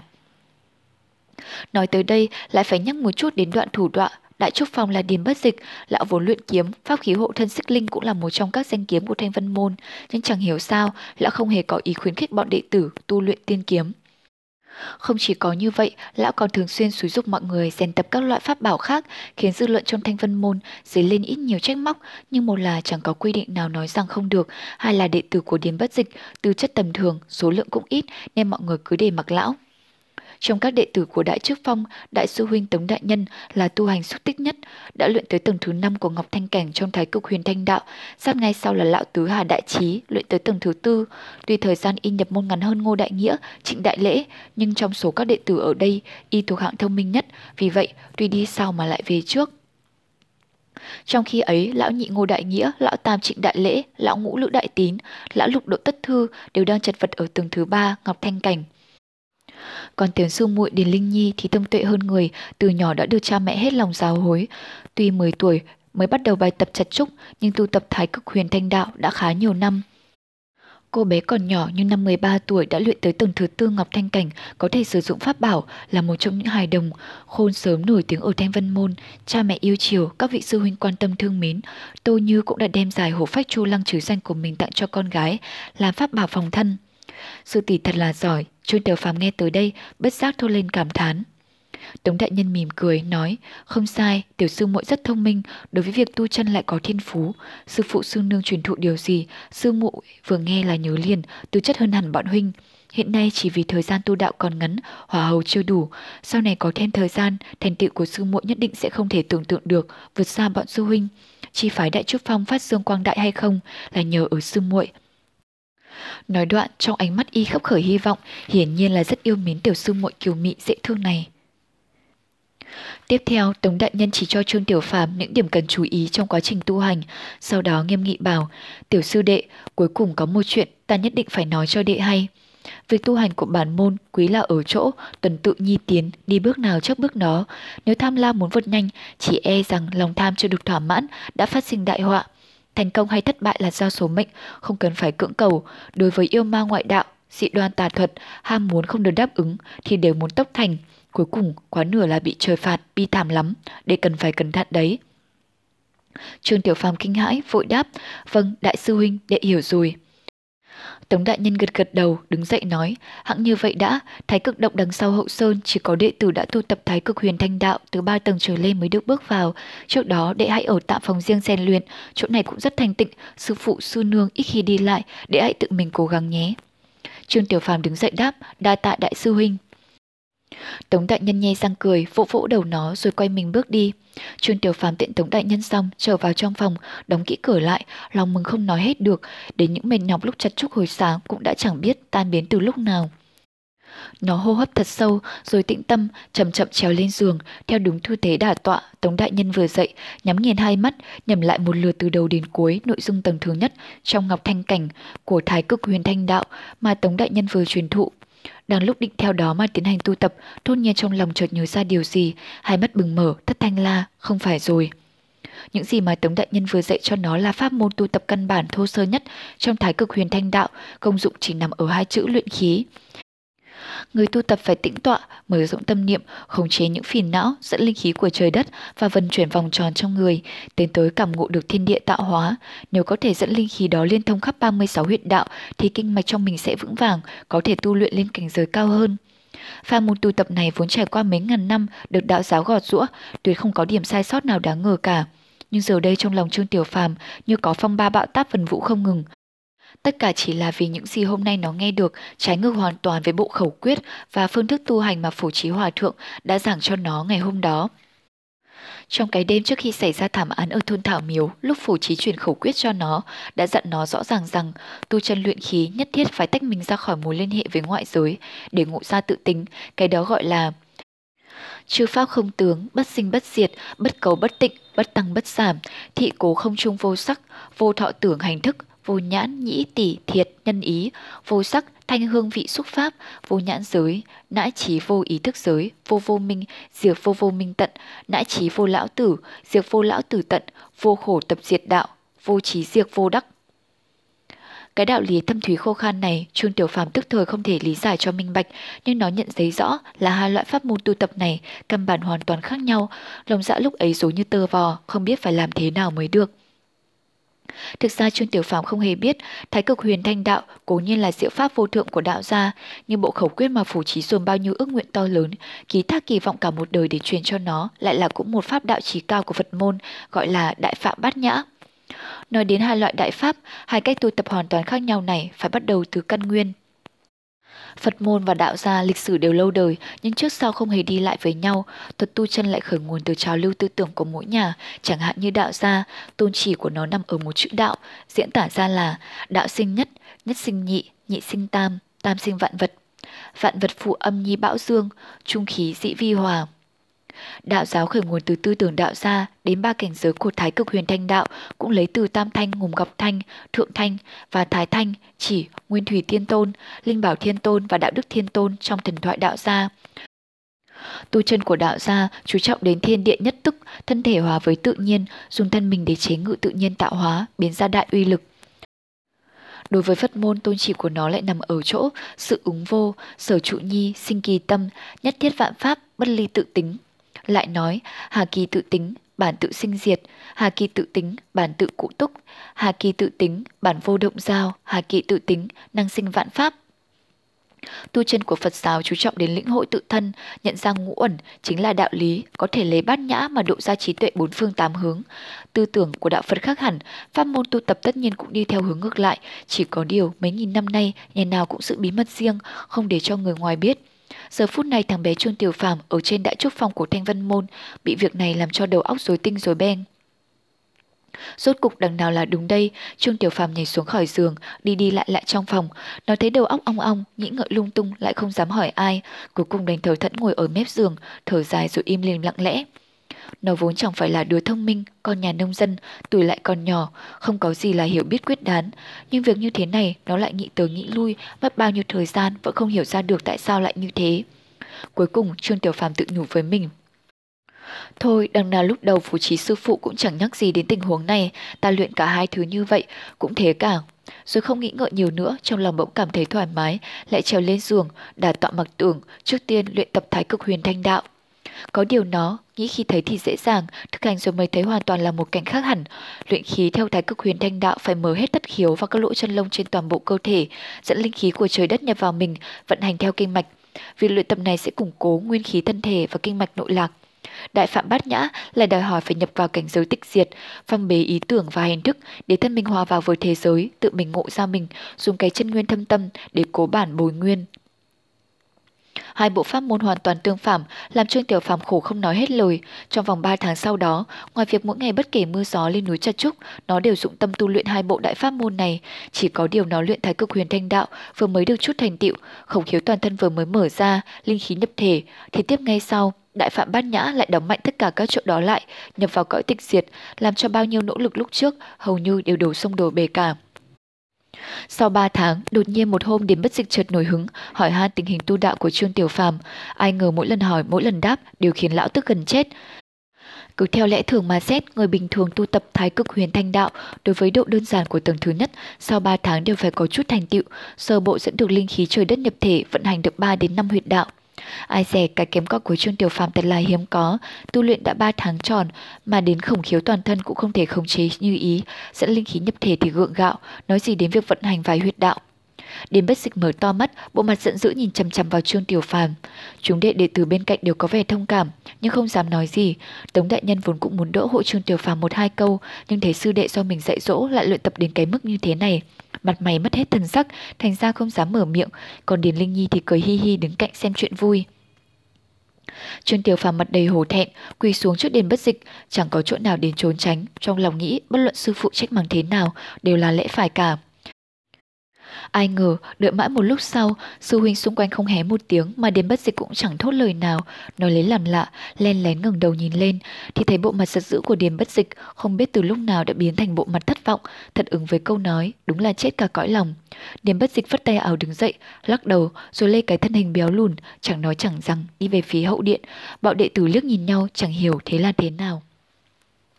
Tống đại nhân ở với điên bất dịch lâu nhất, ngấm ngầm đoán biết được những suy nghĩ trong lòng lão ta, hiểu rằng sư phụ đang muốn rũ bỏ tiểu sư đệ này.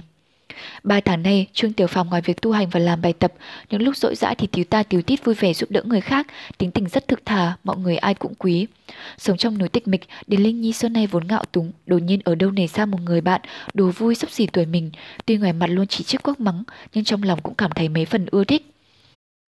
Tống đại nhân cho mày, đi lên trước đỡ Trương Tiểu Phàm dậy nói, tiểu sư đệ, sư phụ cũng chỉ là giận dữ nhất thời thôi, không sao đâu, chỉ cần đệ tu tập chăm chỉ hơn, sớm muộn gì cũng có lúc lão nhân ra người chấp nhận.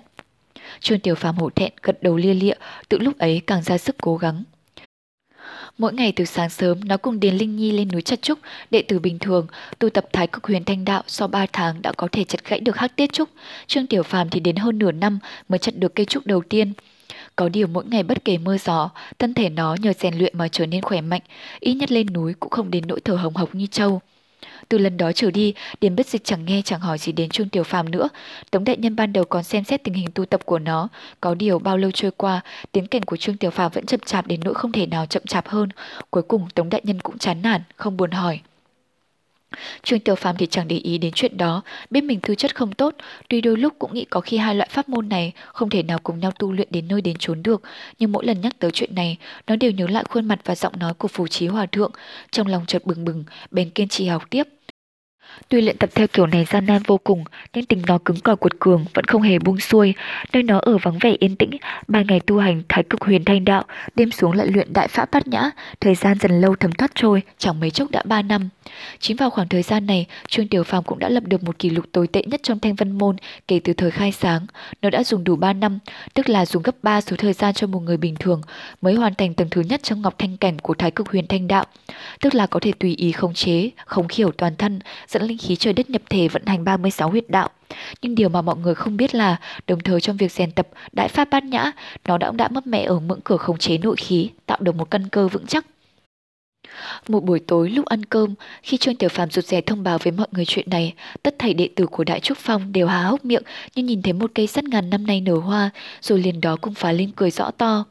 Tống đại nhân thì ôm lấy Trương Tiểu Phàm, giờ đã lớn ra nhiều, tung lên không trung, liên tiếp mấy lần liền, rất là vui sướng. Nhưng đến bất dịch ngồi đầu bàn, chỉ lạnh lùng nhìn hừ một tiếng rồi khẽ chửi, đầu đất. Trong 3 năm đó, Trương Tiểu Phàm đã được 14 tuổi, vì mỗi ngày đều đi chặt trúc nên thân hình rất khỏe mạnh, tuy ít hơn sư tỷ Điền Linh Nhi 2 tuổi nhưng lại cao hơn đến một cái đầu. Điền Linh Nhi thì từ một cô gái nhỏ 13 tuổi đã lớn lên thành một thiếu nữ 16, dung mạo thêm diễm lệ, lúc nói cười trông vẻ càng thanh tú. Điền Linh Nhi xưa nay đều cảm thấy sáu vị sư huynh lớn hơn mình nhiều quá, lại bần thần không sức sống nên thường thích ở cùng với gã sư đệ ngớ ngẩn ngốc nghếch. Ba năm qua, tình cảm thân mật vô cùng. Xưa này lúc nào Điền Linh Nhi cũng chiếm thế thượng phong, Trương Tiểu Phàm cảm thấy sư tỷ quả thật hơn mình quá nhiều, tuy ngày thường hay đùa nghịch chọc phá, nhưng thi thoảng mình bị sư huynh trêu ghẹo, sư tỷ lại là người đầu tiên đứng lên bênh vực ủng hộ mình. Trong nỗi tịch mịch nhưng cũng thanh tịnh, Trương Tiểu Phàm đã hỏi đến Bất Dịch và Tống Đại Nhân mấy lần về vụ thảm án thôn Thảo Miếu, nhưng chuyện đó đến nay chẳng còn tìm ra đầu mối. Thời gian lâu dần, Trương Tiểu Phàm cũng lần lần bớt sốt sắng. Sáng sớm hôm ấy, Trương Tiểu Phàm theo lệ thường cầm lấy con dao chặt củi, một thân một mình đi ra khỏi phòng, nhằm hướng hậu sơn mà bước. Tiền Linh Nhi từ hai năm nay đã hoàn thành bài tập chặt trúc, không còn đi nữa. Vì vậy Trương Tiểu Phàm thường lên lú một mình, có điều lúc nào rảnh rỗi, Điền Linh Nhi cũng chạy lên theo chơi đùa với Trương Tiểu Phàm. Hôm nay Trương Tiểu Phàm chẳng thấy bóng dáng Điền Linh Nhi đâu, nhưng cũng không để ý lắm, cứ thế đi lên núi, thêm một tháng nữa là có thể kết thúc bài tập chặt trúc. Bây giờ mỗi ngày hắn đã chặt được hai cây hắc tiết trúc, nhưng vẫn còn kém xa Điền Linh Nhi. Hồi đầu Điền Linh Nhi đã kết thúc rất nhanh, mỗi ngày có thể chặt đến mười mấy cây. Một tháng trước cuối cùng hắn cũng đã thu xong tầng thứ nhất trong ngọc thanh cảnh của Thái cực huyền thanh đạo. Kế đó Tống Đại Nhân truyền thụ cho hắn yếu quyết của tầng thứ hai. Hắn tập được một tháng. Tuy rằng tầng thứ hai thâm ảo hơn tầng thứ nhất rất nhiều, nhưng chẳng hiểu tại sao hắn ngấm ngầm cảm thấy còn dễ dàng hơn. Chẳng hạn tầng thứ nhất cần khống chế khổng khiếu toàn thân, hắn luyện đủ 3 năm mới có chút thành tựu, nhưng tầng thứ hai yêu cầu hóa khí vi tinh, tức là biến linh khí trời đất dẫn nhập vào cơ thể thành tinh khí trong kinh mạch. Theo như đại sư huynh nói, bài này khó hơn tầng thứ nhất không chỉ 10 lần, nhưng Trương Tiểu Phàm tự thấy là nhẹ nhàng vượt xa tưởng tượng. Xét đến căn nguyên, chắc có liên quan với bộ Đại Phạm Bát Nhã. Ba năm nay, mỗi ngày hắn đều tu tập Đại Phạm Bát Nhã không hề gián đoạn, vận hành nội khí cũng đã có hơi hỏa hầu, mà tinh khí thì thuộc nội khí, có căn bản ba năm rồi, tiến cảnh của Trương Tiểu Phàm thành ra cực nhanh. Chỉ có điều hắn không tin lắm vào bản thân, lúc đầu người xung quanh luyện mất một năm thì hắn luyện mất ba năm, lần này chắc quá nửa là cảm giác sai rồi, vì vậy hắn cũng chẳng để ý nữa, có điều mỗi ngày vẫn theo đúng giờ giấc tu tập, trước nay cũng chẳng có ai lai vãng làm phiền. Hôm nay Tốc Tiên Hiệp xin tiếp tục gửi đến các bạn chương 10 Bộ truyện Chu Tiên. Chương 10 U Cốc Trương Tiểu Phàm lên núi đến chỗ cánh rừng trúc đã quen thuộc bấy nay, nhưng thấy màu xanh tươi tràn ngập trùng trùng điệp điệp, gió núi lùa tới, rừng trúc xào xạc như sóng xô, vẻ rất lộng lẫy, trong lòng bỗng như mới mẻ. Hắn hít thật sâu luồng không khí thanh tân, vận động thân thể một lát rồi cầm con dao tiến vào rừng trúc. Chỗ hắn đến lúc này không phải là chỗ bắt đầu bài tập 3 năm về trước nữa, mà ở tiết mãi sâu trong rừng, nơi toàn trúc to nhất, chất trúc cũng cứng rắn hơn nhiều. Trong rừng, sương loạn ban sớm lân vần như sa mỏng, trên lá trúc xanh hai bên con đường nhỏ, móc động lóng lánh, đẹp long lanh. Đi được một hồi, hắn chìm vào trong biển màu xanh lục, hắc tiết trúc ở đây vươn cao sừng sững, lá cành rậm rạp xuyên thẳng lên trời, ánh sáng từ các khe kẽ lọt xuống, để lại từng mảng bóng rẫm trên mặt đất. Trương Tiểu Phàm nhìn trái nhìn phải, chọn một cây hắc tiết trúc lớn, ước lượng một chút, rồi vung dao lên định chặt. Phụp, thốt nhiên vang lên một tiếng động buồn ỉu, Trương Tiểu Phàm cảm thấy trước đầu đau nhói, ra là bị một vật đập trúng vào chán. Hắn cúi đầu xuống nhìn, trên đất đang lách tách một quả thông. Trước sau trái phải ở đây đều là hắc tiết trúc, trông nó rất nhiều nhưng tuyệt nhiên không có cây thông. Hắn nghĩ một lát, khóe miệng rộ lên nét cười, rồi nhóm khắp bốn phía, kêu lớn, sư tỷ là tỷ phải không? Giọng hắn truyền đi mãi xa trong rừng trúc, vang dội nhưng chẳng có ai đáp lời. Trương Tiểu Phàm biết sư tỷ xưa nay nghịch ngợm thích lừa người ta, đã định kêu thêm lượt nữa, thốt nhiên trước đầu lại nhói lên, đau ơi là đau. Ra là bị một quả thông nữa ném trúng, phía trên đỉnh đầu vẳng xuống tiếng kêu lanh lảnh, chi chi chi chí. Trương Tiểu Phàm nén đau ngừng đầu nhìn, thấy trên cây hắc tiết trúc có một con khỉ lông xám, chẳng biết là đã trèo lên ấy từ khi nào, tay nó nắm lấy mấy quả thông, đuôi treo vào cành trúc, đang cười lành lót. Chí chí chí, bộ dạng hí hửng, trông kẻ khác gặp nạn. Trương Tiểu Phàm đờ người, ba năm nay hắn chưa tìm thấy con khỉ nào trong rừng trúc, trên đại trúc phong hầu như toàn là trúc, mãi nơi các hang động xa xôi, phía bắc núi mới có một dải rừng hoang tung bách, xem ra con khỉ này chính là sống ở đằng đó, hôm nay chẳng hiểu thế nào lại chạy lên đây. Đại trúc phong vươn thẳng và hiểm trở, tuy không cao vượt chân mây như thông thiên phong, nhưng cũng ngập vân hải, từ chân núi leo lên trên hầu như không có đường lối, phần lớn đệ tử thanh vân môn đều đằng không mà đi. Trương Tiểu Phàm tu tập thô sơ, ngoài việc chặt trúc mỗi ngày ra, thường xuyên cũng nghe các vị sư huynh nói chuyện, cho thâm cốc ở hậu sơn đại trúc phong, loài tùng bách dại mọc thành rừng, thâm u khó lường, ít người lai vãng. Năm xưa tổ sư Đại Trúc Phong cũng đã từng có người chống kiếm đi vào thám thính thâm cốc, nhưng đó chỉ là rừng rộng nguyên thủy, chẳng có sự gì kỳ quái lạ lùng. Thú giữ trùng độc tuy nhiều, nhưng cũng chẳng bao giờ ra khỏi cốc, vì vậy mấy năm lại đây tương đối bình an vô sự. Hắn đang nghĩ ngợi, chợt thấy con khỉ giơ tay lên, hắn rất thót vội vàng lách mình tránh, quả nhiên lại là một trái thông nữa ném xuống, nếu không né kịp, e lại dính vạ tiếp. Con khỉ xám thấy hắn né ra, bèn kêu lanh lạnh hai tiếng, mặt mày giận dữ, tự hồ trách Trương Tiểu Phàm không nên tránh đi như vậy. Trương Tiểu Phàm xông tới con khỉ làm bộ mặt hề, rồi không thèm để ý đến nó nữa, giang tay bỏ đi. Trong lòng nghĩ con khỉ này lấy việc chọn người ta làm vui, thật là ít thấy, đúng là súc sinh vô tri. Hắn đi được hai bước, chợt nghe sau có tiếng gió rít lên, tránh không kịp rồi phục một tiếng, sau ót lại bị quả thông cứng đập vào, lần này lực đạo không nhẹ. Trương Tiểu Phàm thấy mắt tối sầm, không kìm được kêu thốt lên. Chỉ thấy con khỉ đó ngồi trên cánh chút vỗ tay cười to, lắc la lắc lư, rõ là vui thích. Trương Tiểu Phàm bừng bừng nổi giận, xong lại lay cây trúc thật mạnh. Cái hắc tiết trúc to thế bị hắn dùng dùng nghiêng ngả, nhưng con khỉ xám chỉ dùng đuôi quấn vào cành trúc, đu đưa theo người nhịp hắn lay, chẳng tỏ vẻ sợ hãi, lại còn cười chí chí chí không ngừng. Trương Tiểu Phàm thấy không làm được gì con khỉ, trong lòng càng thêm tức giận, rút dao ra chặt mạnh vào cây trúc. Con khỉ cũng chẳng sợ sệt, cứ ở trên cây trúc nhìn hắn với vẻ thú vị. Trương Tiểu Phàm chặt đến đầm đìa mồ hôi, khó khăn lắm mới chặt được 7-8 phần, đã thấy thành công trước mắt, cho nghe thấy tiếng kêu lanh lảnh, ngừng đầu lên nhìn, thấy con khỉ xám lắc đuôi, tung mình bay lên, rồi nhảy sang một cây hắc tiết trúc bên cạnh, sau đó kiên đoành, lại ném một quả thông xuống. Trương Tiểu Phàm tức quá, cũng không thèm bận tâm xem nó có hiểu không, chỉ tay quát lớn, mày có giỏi thì xuống đây. Con khỉ xám gãi gãi đầu, nghẹo cổ nghĩ một lúc lâu, áng trường không hiểu cái gì là giỏi hay không giỏi, nên chỉ há mồm cười to, làm mặt xấu với Trương Tiểu Phàm. Trương Tiểu Phàm bị nó hành cho tức gần chết, nhưng chẳng biết làm thế nào. Ngày hôm ấy mãi mới làm xong bài tập, nhưng bị nó ném bảy tám phát vào đầu, đau không chịu nổi. Trương Tiểu Phàm tức cành hông, bực bội xuống núi, không đếm xỉa gì đến con khỉ nữa. Ai dè nó nghịch thành quen, mấy sáng liền đều lựa trong rừng. Hãy thấy Trương Tiểu Phàm đi đến chặt trúc là chọi hắn làm vui, rồi thích thú ngó bộ dạng nổi giận của hắn. Trước bữa cơm tối ngày hôm ấy, Điền Linh Nhi kéo Trương Tiểu Phàm qua một bên, khe khẽ hỏi, Tiểu Phàm, đầu đệ sao vậy? Trương Tiểu Phàm mấy ngày liền bị con khỉ bắt nạt, đầu bị trọi đến mức chỗ thì xanh, chỗ thì tím, đau đớn không chịu nổi. Chỉ có điều hắn cảm thấy bị một con khỉ chọc ghẹo là chuyện rất mất mặt, nên chẳng nói với ai. Lúc ngày nghe sư tỷ hò một câu, trừ trừ một lát, rốt cục cũng kể hết ra. Điền Linh Nhi bĩu đôi môi hồng, không nín được bật cười, hai má hiện ra đôi lúm đồng tiền xinh xinh, tú mỹ quá đỗi.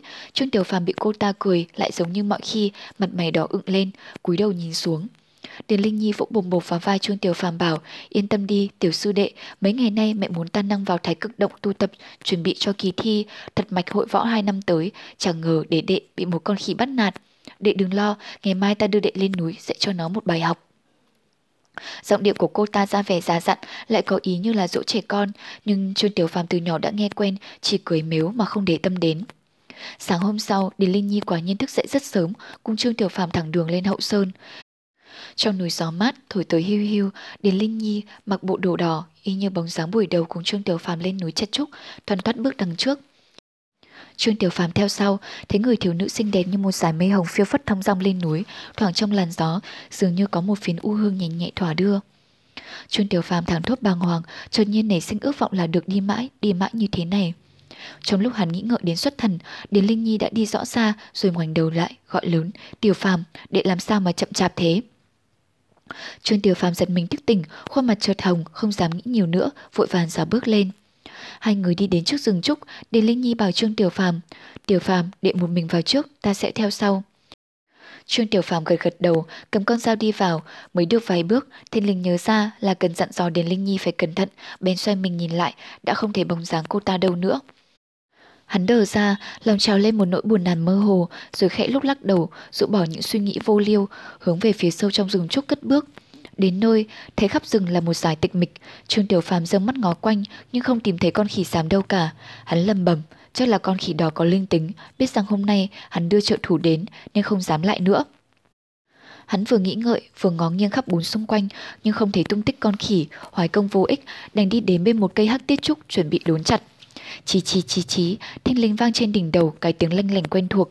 Trương Tiểu Phàm lập tức nhảy ra như một phản xạ có điều kiện, nhưng đã thấy đầu đau nhói thì ra lại không kịp nữa, bị một quả thông điện trúng đầu, đau ơi là đau. Trương Tiểu Phàm ngẩng đầu nhìn, nhìn thấy con khỉ đó treo ngược lên cánh trúc như mọi khi, cười mãi không thôi. Hắn mừng rỡ, nhẹ cưng lên chỉ vào con khỉ cười lớn, ha ha, rốt cuộc mày cũng đã đến rồi. Hắn nói không to, nhưng con khỉ lại giật mình đánh thót, bụng nghĩ người này ngày thường bị trọi luôn nhảy lên như đỉa, lửa giận cứ sùng sục, sao hôm nay lại vui vẻ như thế, có lẽ nào bị ta trọi mấy ngày, đâm ra nghiện rồi, không được trọi, không chịu nổi, bị trọi đau, lại cao hứng đây. Chính lúc đó, trong rừng trúc bỗng xẹt đến một cái bóng đỏ, đến Linh Nhi đạp chân trên hồ phách chu lăng, đang không lướt tới, nhanh như chấp giật, năm ngón tay vung chảo tóm lấy con khỉ kia. Ai ngờ con khỉ cực kỳ linh mẫn, vừa liếc thấy là liền có phản ứng, cái đuôi đang quấn lấy cành cây lập tức thả lỏng ra, cả thân mình buông rơi xuống. Điền Linh Nhi đã tính cách vây chụp khắp các phương phía trước sau trái phải, nào ngờ con khỉ khi tự thả rơi, có bất giác sức người, chụp trượt vào khoảng không.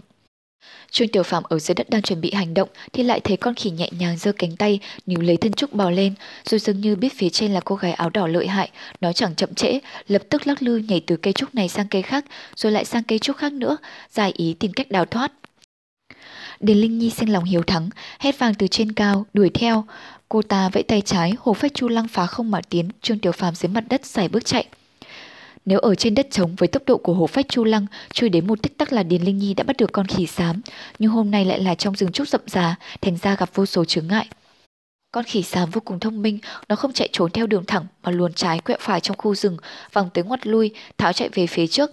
Điền Linh Nhi vừa phải chú ý tâm tích của con khỉ, vừa phải đề phòng những cây hắc tiết trúc nhăn nhăn khắp nơi ảo đến trước mặt, thật là phiền phức. Trương Tiểu Phàm chỉ có thể chạy dưới đất mà lo hão, không giúp được gì. Hai người một con khỉ cứ đuổi nhau chạy gấp gáp như thế, trong những tiếng chi chí lanh lành của con khỉ xám, cũng chẳng biết là trải qua bao lâu, Trương Tiểu Phàm hô hấp dần dần nặng nề, đã thấy mệt nhừ, có lẽ cũng chạy đuổi đến rất xa rồi. Rừng trúc xanh tươi trước mắt, dường như trải ra ra khôn cùng khôn tận, hết lớp này đến lớp khác ảo tới trước mặt. Trương Tiểu Phàm lưỡi khô miệng khát, cho thấy bóng con khỉ xám xoẹt qua, rồi cứ tụt lại mãi. Hắn mừng rỡ, lập tức lấy lại tinh thần, một luồng sức mạnh trào lên, chợt trong tích tắc, đến Linh Nhi từ phía trên cao la hoàng, cẩn thận, Trước mặt Trương Tiểu Phàm bỗng hiện ra một vách đá dựng đứng, hắn vội vàng thu bước, mất đà ngã bổ chừng. Định thần lại được, hắn thấy dưới vách đá là một thâm cốc, tít xa trong cốc có xương dày mù mịt, chẳng nhìn rõ gì cả. Trên sườn vách gần như không có hắc tiết trúc, mà là các loại cây cối hoang dại, phần lớn là tùng bách, thì ra bọn họ đã vô tình đuổi tới u cốc xa, mãi phía sau núi. Trương Tiểu Phàm trông thấy con khỉ xám rơi xuống dưới, giữa không trung lại giở ngón cũ ra, nắm vào các cành cây đưa đẩy thân mình, rồi theo đà nhảy xuống, tháo chạy về phía trước. Hắn đang băn khoăn, chợt nghe có tiếng gọi xé màn không vẳng tới, ngẩng đầu nhìn thì thấy Điền Linh Nhi tà áo đỏ phơ phất đang lướt trên không, chia cánh tay ngọc về phía hắn, lên đây nào. Trương Tiểu Phàm không kịp suy nghĩ nhiều, thò tay ra nắm lấy Điền Linh Nhi. Điền Linh Nhi dùng lực kéo, lôi hắn lên dài lụa đỏ. Hồ phách chu lăng chợt chịu xuống một chút, nhưng lập tức trở lại nguyên trạng. Trương Tiểu Phàm lần đầu có trải nghiệm này, cứ luống qua luống cuống. Điền Linh Nhi để hắn lại ra đằng sau quát, ôm lấy eo lưng ta, mau. Trương Tiểu Phàm y lời ôm lấy, Điền Linh Nhi vội vã thúc tấm lụa bay, ánh đỏ lướt tới, hai người ngự trên hồ phách chu lăng, nhào thẳng xuống thâm cốc, đuổi theo bóng con khỉ xám kia. Gió rít căm căm, Trương Tiểu Phàm chỉ nghe thấy tiếng vù vù, hai mắt nhắm nghiền chẳng mở ra, dưới chân hắn, hồ phách chu lăng mềm mà không phải mềm, e là sơ sẩy có thể rớt ra ngoài, khiến người ta cứ thấp tha thấp thỏm. Hắn cảm thấy rất sợ hãi, bất giác giữ chặt Điền Linh Nhi thêm một chút, chỉ thấy tà áo hồng như mây, phiêu phất trước mắt, bóng hình sư tỷ tựa như tiên nữ trên chín tầng trời, thanh lệ vô song, lại thêm làn u hương nhẹ nhẹ, phả vào khứ giác, trong lòng hắn tràn ngập niềm vui sướng, khắc khoải chờ mong giờ phút này đừng mãi trôi đi. Điền Linh Nhi hơi sức nào tưởng đến những ý nghĩ kỳ cục của thằng bé đằng sau lưng, một lòng một dạ đều hướng về con khỉ xám đang ở trước mặt. Cô ta thường ngày được cha mẹ và các vị sư huynh yêu thương khen ngợi, tính tình rất cao ngạo. Hôm nay đuổi không nổi một con khỉ thì làm sao mà chịu đựng nổi. Thế là trong thâm cốc, giữa những tàng cây, chỉ thấy bóng con khỉ xám ở đằng trước, bóng đỏ theo sát sau, quanh tới kẹo lui, bay chạy vùn vụt. Cứ thế chừng nửa canh giờ nữa, con khỉ xám đó chẳng biết là thứ dị trùng gì, hoàn toàn không tỏ ra mỏi mệt, vẫn chạy nhanh như cũ. đến Linh Nhi thì đuổi bắt suốt quãng đường dài như vậy, đã dần với quen cách chạy xuyên qua rừng, thành ra càng đuổi càng thấy gần tới nơi. Con khỉ chạy một mạch về mãi xa, Trương Tiểu Phàm từ sau lưng Điền Linh Nhi ngó lên, nam thấy cây cối trước mắt dần thưa đi, ánh sáng xuyên xuống, thấp thoáng đằng trước thấy một dải đất trống, tựa hồ có tiếng nước chảy. Lúc này tiếng kêu lanh lành của con khỉ xám càng thêm gấp gáp, tựa như bất ngờ với hai người này đuổi cả ngày trời mà không bỏ cuộc, nhưng nó chẳng có đường rút nữa, đánh cố sống cố chết tháo chạy. Chẳng bao lâu, trước mặt bỗng sáng òa, quả nhiên là một vùng đất trống bao la, trên đất đầy đá vụn, ở giữa có một cái đầm nhỏ biên biếc, sóng gợn sành, dòng nước chảy về phía tây, con khỉ dám lăng mình đến đây, tỏ ra lúng túng, nhưng sau lưng tiếng gió rít đã đến gần, nó bất đắc dĩ phải nhảy xuống đất, chạy bộ về phía trước. Nhưng không hiểu tại sao, bước chân nó bỗng dưng chậm gì, chẳng giống chạy trốn mà cứ như tàn bộ, có điều nó vẫn đi về phía trước, dẫu chỉ là từng bước, từng bước. Trương Tiểu Phàm non thấy, trong lòng lấy làm lạ, nhưng Điền Linh Nhi vừa né tránh các chướng ngại, vừa chú ý theo dõi tung tích của con khỉ, tất cả tư tưởng đều tập trung cao độ, chẳng chú ý nhiều đến thế. Trông thấy con khỉ sáo ngay trước mắt, cô ta mừng rỡ quá, quát lớn một tiếng, thuốc chu lăng bay thẳng lên, xông đến giữa bãi đất trống, lao ập tới con khỉ xám nọ. Đã thấy sắp bắt được con khỉ rồi, bỗng nhiên trong đầu Trương Tiểu Phàm nổ dầm một tiếng, thân mình chợt nhiên rung lắc lia lịa, một cảm giác choáng váng, nôn nào từ ngũ tạng trào lên, xông đến đỉnh đầu, trong phút chốc toàn thân hắn run lẩy bẩy. Trương Tiểu Phàm thất kinh, đang không biết làm thế nào, thì vừa lúc ấy, ngực hắn đột ngột nóng gian, một luồng khí ấm áp, tán phát toàn thân, bảo vệ tâm mạch, rồi đánh tan cái cảm giác nôn nao kia đi. Trương Tiểu Phàm vô tình cúi xuống nhìn ngực, cảm thấy luồng khí nóng trong kia tỏa ra từ hạt châu tím sẫm mà phủ chỉ cho hắn ngày nào. Vừa lúc đó, Đi Linh Nhi phía trước, thân hình cũng run rẩy, người chợt mềm oặt rồi ngã nhào. Hai người bọn họ đang ở giữa không trung và mất đi sự điều khiển của Điền Linh Nhi, hổ phách Chu Lăng liền dừng ngay lại, hai người lập tức rớt tòm xuống dưới. Trương Tiểu Phàm lăn mấy vòng trên mặt đất, đau ơi là đau, nhưng hắn chẳng màng đến điều đó, còn chưa đứng vững đã hét toáng, "Sư tỷ, sư tỷ, sư tỷ không sao chứ?" Chỉ thấy Điền Linh Nhi ngã lăn ra đằng trước không hề động đậy, nét mặt trắng nhợt, mồ hôi lạnh toát ra đầy trán, đã ngất xỉu tự khi nào. Trương Tiểu Phàm hoảng kinh thất sắc, đoán chừng quá nửa có liên quan tới cảm giác cổ quái vừa nãy, liền nén đau, bò dậy chạy tới bên mình Điền Linh Nhi, lay lay cô ta gọi thêm mấy tiếng. Điền Linh Nhi vẫn không có phản ứng gì. Trương Tiểu Phàm ngó nhìn bốn phía, thấy ở khu vực quanh cái đầm nước biếc này, trong vòng ba trượng chẳng mọc đến một ngọn cỏ, nhưng ngoài ba trượng thì lại có cây cối um tùm. Hắn nghiến răng, trấn áp cảm giác vắng vất không ngừng trào dậy trong đầu, cõng lấy Điền Linh Nhi, thu nhặt hồ phách Chu Lăng vứt rơi một bên, đi ra phía ngoài. Với khoảng cách một hai trượng này, nếu là lúc bình thường thì chẳng đáng mấy bước chân, nhưng giữa lúc trong người nôn nao, đi đứng sao mà gian nan, khó khăn lắm hắn mới ra khỏi ba trượng, đến dưới một cây thông lớn, cảm giác nôn nao kia quả nhiên lập tức tiêu tan không vết tích. Trương Tiểu Phàm đặt Điền Linh Nhi xuống, hồng hộc thở dốc, nhìn về phía đầm nước biếc, hắn thấy con khỉ vốn đến đó từ nãy giờ đang đứng im, nét mặt đau đớn khôn cùng, hướng ra chỗ hắn, trong mắt đong đầy những lời cầu cứu. Trương Tiểu Phàm trong mày, cuối cùng không nén được, bèn đứng lên đi vào trong. Mới có mấy bước, cảm giác nôn nao vắng vất đó liền xuất hiện, rồi luồng khí ấm áp nơi ngực bỗng tràn dậy, chặn đứng nó lại. Trương Tiểu Phàm chậm chậm đi đến bên mình con khỉ, đầu mặt đầm đìa mồ hôi, con khỉ thấy hắn đến gần, chẳng nhúc nhích được, xem ra đã bị nén đến nghẹt thở. Trương Tiểu Phàm hít hơi thật sâu, cúi xuống ôm con khỉ lên, quay mình bước ra ngoài. Con khỉ lúc này rất nghe lời, yên yên lặng lặng phục trong lòng hắn. Khó khăn là mới bước nổi ra ngoài, đến bên mình Điền Linh Nhi vẫn đang hôn mê, cảm giác ván vất cũng theo đó tiêu tán. Trương Tiểu Phàm thả con khỉ, đặt mông ngồi xuống thở hồn hển. Con khỉ sàn đó cũng thở phào, nằm lăn ra đất, mắt long lanh đưa đi đưa lại, nhưng cũng không chạy trốn nữa, cứ chằm chằm nhìn Trương Tiểu Phàm. Trương Tiểu Phàm cởi vạt áo, lấy hạt châu sò ở đầu sợi dây đỏ ra ngắm nghía kỹ càng, chỉ thấy bề ngoài tím sẫm của nó đã biến thành tím nhạt, luồng khí xanh bên trong tự hồ bị kích thích, xoay lông lốc không ngừng với tốc độ nhanh gấp 10 lần và đập vào khắp phía bề mặt hạt châu. Cũng như lúc trước, cứ mỗi lần luồng khí xanh chạm vào bề mặt thì chữ vạn của chân ngôn nhà Phật lại hiện lên ngăn chặn, cảm giác ấm áp vừa giải cứu Trương Tiểu Phàm cũng chính là từ chân ngôn này tỏa ra. Chỉ có điều Trương Tiểu Phàm nhận thấy rõ ràng so với lần đầu hắn phát hiện ra hồi 3 năm về trước, chữ vạn của chân ngôi nhà Phật này mỗi lần xuất hiện dù lớn hay nhỏ thì độ long lanh cũng kém hơn khi xưa rất nhiều.